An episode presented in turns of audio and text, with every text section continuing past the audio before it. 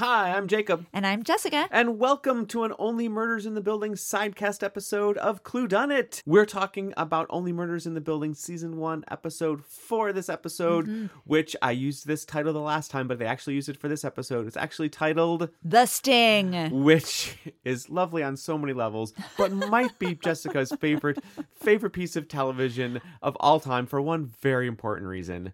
I really like Sting. She really likes Sting. There's a whole lot of Sting in this episode, which is it's so great. so. And and the other, so what I will have to say about this is that like for many years, I'm going to recant on tape and in public. I mean, not really tape, but you know what I mean.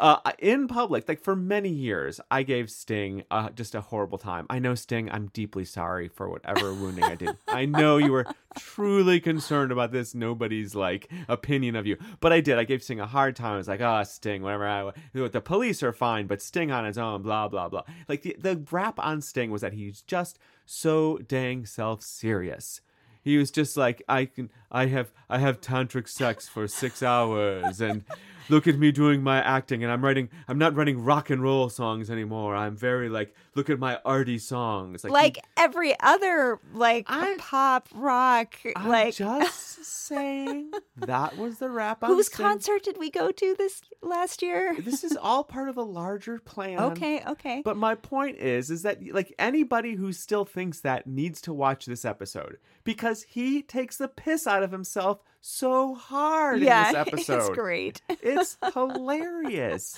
yeah.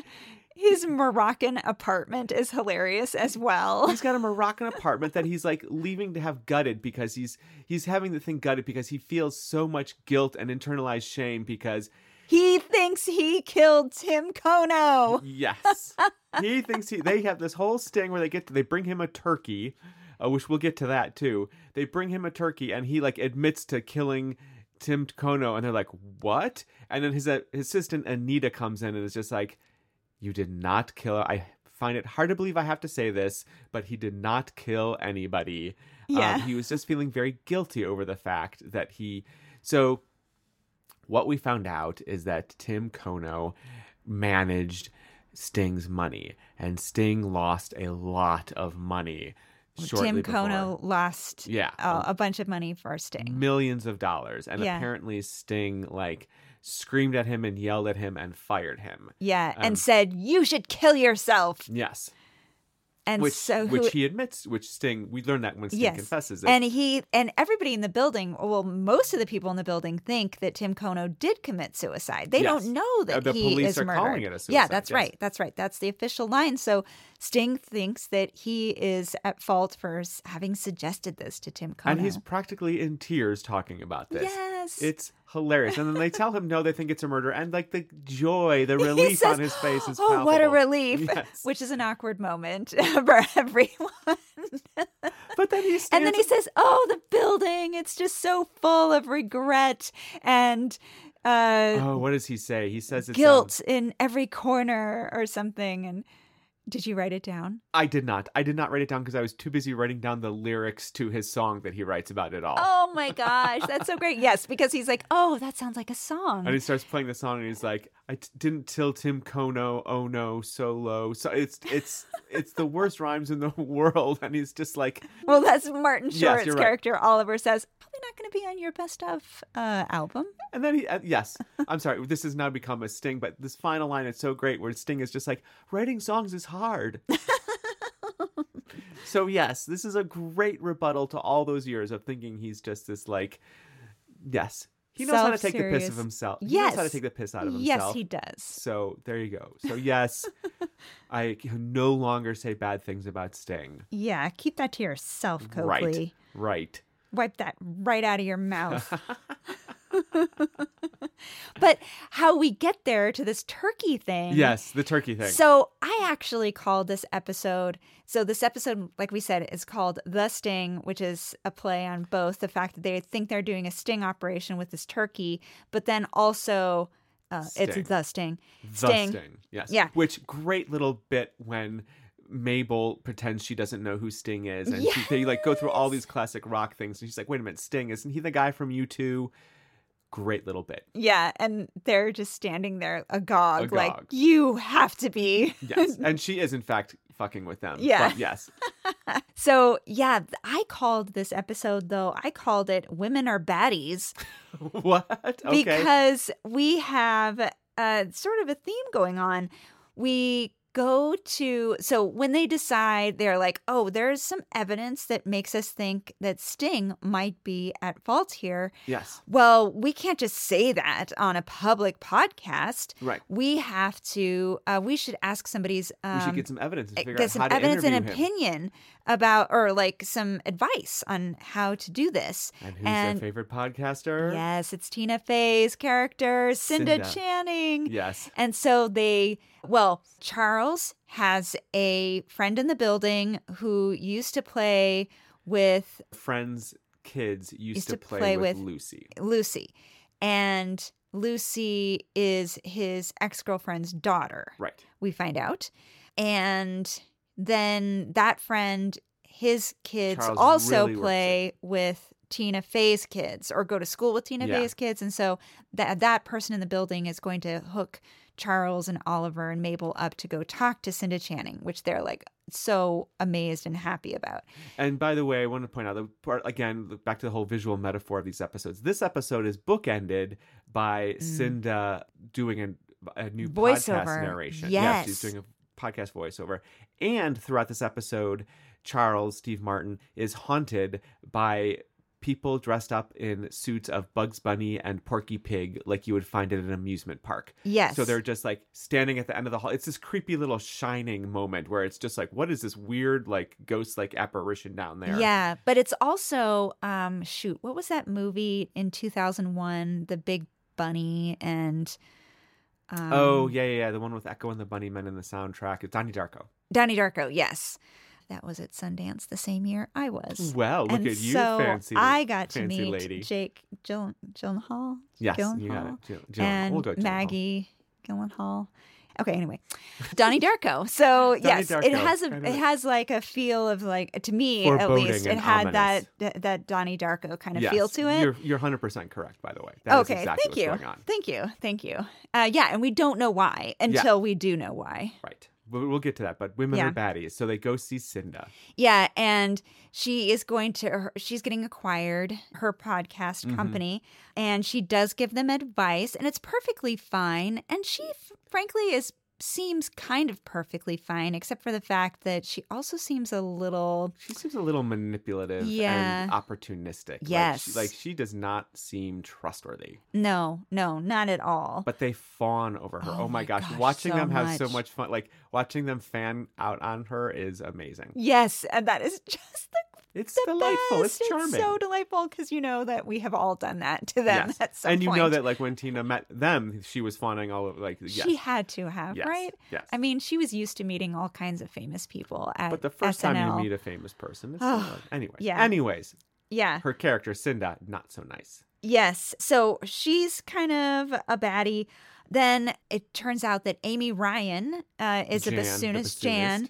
More asks- music in this episode. yeah, asks Charles out on a date, basically. After they have this like nice little duet in the courtyard, like he hears her playing her bassoon by the window, and he picks up the concertina, which we are still fans of. Yes. and he plays it. They play a little couple tunes back and forth, and then she disappears from the window, and you think it's this little another little heartbreaking moment Yeah. for Charles, but it turns out that she slipped a note under his door. Yes, and, And, uh, it's not on the same paper that Oliver's note was on, but it is the same kind of like thick sharpie, and Yes. it might even be the same kind of handwriting almost. I couldn't tell on the handwriting because the because the original note was all in uppercase, and that's the thing about like Oh, uppercase you can't tell Yeah. handwriting. Yeah. But this one and this one was slid under the door, not placed on the door. But Yes. it's all very much just like, hmm. Yeah. Because you because you also didn't really like her in this date that she went on. She's yes, she invited Charles out for a date, and you weren't pleased with that. I I mean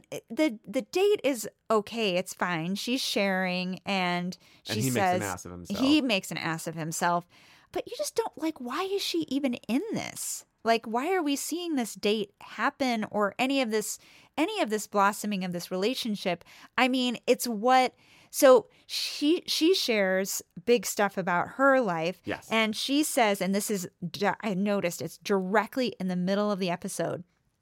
She says, "We are." uh, This is what her therapist actually. She's relating what her therapist has says. We are all driven to recreate the damage of our first wound so we can change the ending. Mm. Um, and so I think that that is what is happening with Charles. well, absolutely, what's happening with Charles? Like, He's it's- recreating that with her, Yes. trying to make it different. I mean, okay, it's obvious every time you try to get into a relationship, you're like, no, this one's going to work. Well, that was. Um, al- I mean, it was also that was the whole. So Charles. So she, Jan reveals this very like personal story about her father and how she, and her ex boyfriend and how she always felt second in her life, which is why she brings up that quote. Her father married somebody else and loved her stepsister more than her.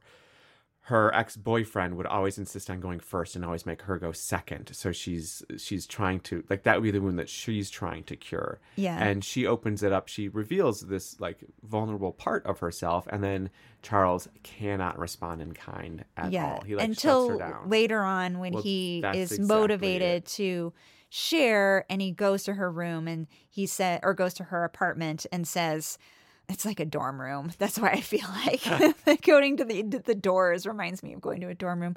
Anyway, he goes to her apartment, knocks on the door, and he tells the story of his last relationship where His the woman girlfriend mother. thought that she was meeting a man who was very interested in travel adventurous and traveling actor, adventurous yeah. and he is not adventurous. He likes to stay at home. He doesn't like to travel. And she had a daughter and he was actually really into making a stable life for her young daughter. Yeah. And she he is like okay well made her omelets every morning which is the scene from the first episode that we saw. Yeah. And then we find out he says, Oh, I invited her or I paid for us to go on a cruise to celebrate our anniversary. But then it's, it was an, it turned out it was a family cruise Right. that he wanted because he cruise. wanted Lucy to go on it, the daughter. And he also had Porky Pig and he had booked Bugsy, Bugs Bunny to be at the anniversary dinner. but prior to the anniversary dinner his ex-girlfriend uh, took lucy on an island excursion and never came back because she wanted to break up with him and she just thought in the middle of this final break would be best for the daughter. So he is sitting alone and heartbroken at this table as like porky pig and bugs bunny like celebrate and throw confetti around him which is why he's haunted by them throughout the episode. And once he's able to share this with her they disappear. So like clearly the whole like we're trying to trying to cure this wound from the last time, we're meant to think that that's the wound that he has just healed. Yeah. I just don't think, I don't think that she's right for him. You're not buying it. You're not buying it. No, because I think that yeah, I mean it's fine to be a sexy woman, you know, and a and who wants yeah, all of that is fine, but he just wants to stay at home. And unless mm-hmm. she means that she just wants to stay at home and have sex all the time, which is great, and you know, go to work and play her instrument, then I guess that's fine, but we just don't know about that with her. I mean, so far when he says, "Oh, I booked this cruise," she says, "Oh, how romantic." And he says, "Well, yeah, that's what Emma thought too." Yeah. And it's like, "Oh, yeah, maybe you're not right for him because you don't realize that like he kind of wants a family. He wants he played Take Me Out to the Ball game when, on his yeah. concertina, like expecting her to play that back. And that's when she kind of disappears and asks him out on a date. So it's forgiven, but at the same time, like that's a big I feel like that's a big thing for him is like he just kind of wants to stay home, go to the Yeah, she's local not she's not baseball playing game and she's not playing with she's playing with him, but she is not improvising and adding to what he Yes, is putting out there. him. He is not Yeah. yes, she is not yes anding him. yeah. So, and I mean, uh, to be fair, he is not doing a good job of that with her either. And so, I, I don't know, but but it sounds like you are picking Jan for your guest this week. I am. And then of course in terms of like women or baddies, Yes. then Oh, at yeah. the end of this episode, of- let's talk about the ending of the episode. Yep. Will, the vet and Mhm. Oliver's son, comes in. He's come all the way from Jersey. Yeah. To say that Winnie the dog has recovered and she's Thank fine. Thank goodness. And he just listened to the podcast And he can't believe that he's doing the podcast with Mabel because she was good friends with Tim Kono. They were inseparable, and she is bad news. She's bad news, which they didn't know, which Martin and which Martin and Steve didn't know about, so Charles and Oliver didn't know about. So they're shocked at this and then like what's going Yeah. on. And Mabel, meanwhile, like I said in the past episode, she had found this clue. She thinks she's figured out where this address what this address means and she's going she leaves the apartment to go to this address and one of their main suspects is tie-dye guy Yeah. um, who is seen going up the stairs as opposed to down the stairs at the time of the original Tim Kono's death, the first episode. Yeah. So tie dye guy is out there. Tie dye guy starts following her down the street as she leaves the apartment building, which I just want to say, Mm-hmm. Yeah. Selena Gomez is dressed impeccably throughout this whole series so far. And her coat is amazing and fantastic, but it does look like a dead Muppet. it's got that fake kind of fur thing happening to it, like a really big shag rug kind of flavor to it. I Oh, but that's like- I mean that's kind of the, just the look of I know it's the- because it's the first I was going to say you made this joke because the first scene that we see her in the first episode she's wearing a short version of that coat in like a Mm-hmm. Oh. bright yellow or a bright I can't remember but it's a bright color and the other day I and she's wearing headphone Yes. beats headphones in another bright color I think they're red yeah. or like like hot pink maybe. Our tv sometimes doesn't show color the right way. Anyway I, the other day i was looking out the window and there was a woman walking down the street in that jacket and i think she might have even had beats on. And i was like i wonder what murder she's solving. Like she was walking down the street in la So one final thing. So they they suddenly know that they can't trust Mabel. Mabel's being stalked by tie dye guy, and the episode bookends with Cinda Canning narrating the new podcast all about second chances. When you realize she's talking about them. And Yes. she's got a new podcast coming and out it saying says like five months in the future 15, I think is what I wrote down. 15 months in the 15 months future? in the future, yeah. So, and yeah called only murderers in the building Right. So, she has stolen their maybe concept? maybe but they're uh, so this is the thing like i'm not sure i think we're meant to believe that her concept that she stole their concept or she stole their story but or that she's investigating them.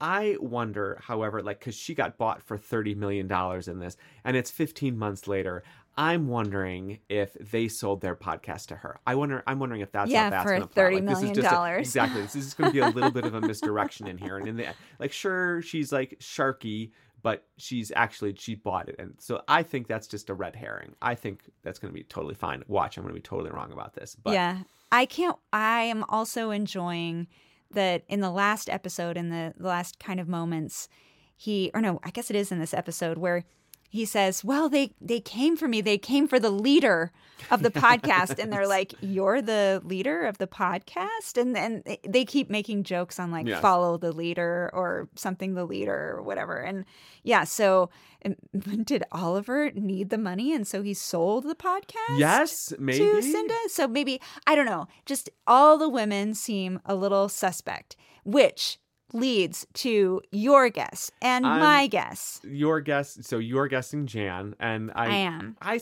this is the thing i still i'm still on i'm still basically on team jan um but i will say just for the sake of like throwing it out there and getting a little different and following the same logic as last time the only other person who has no motive or anything like that is anita sting's assistant so Mm. right now according to that logic anita is like number one suspect on my list right now she at least needs to go on the murder board Oh yeah, for sure. because she was clearly trying to convince Sting that he was responsible for this and helping him move things up. So she oh, wants to get out of town too. Yeah, So, she does. There you go. Yeah, she's helping him move the rainforest tour up. I'm telling you, like he really does know how to like poke fun at himself. Yes. And I appreciate that.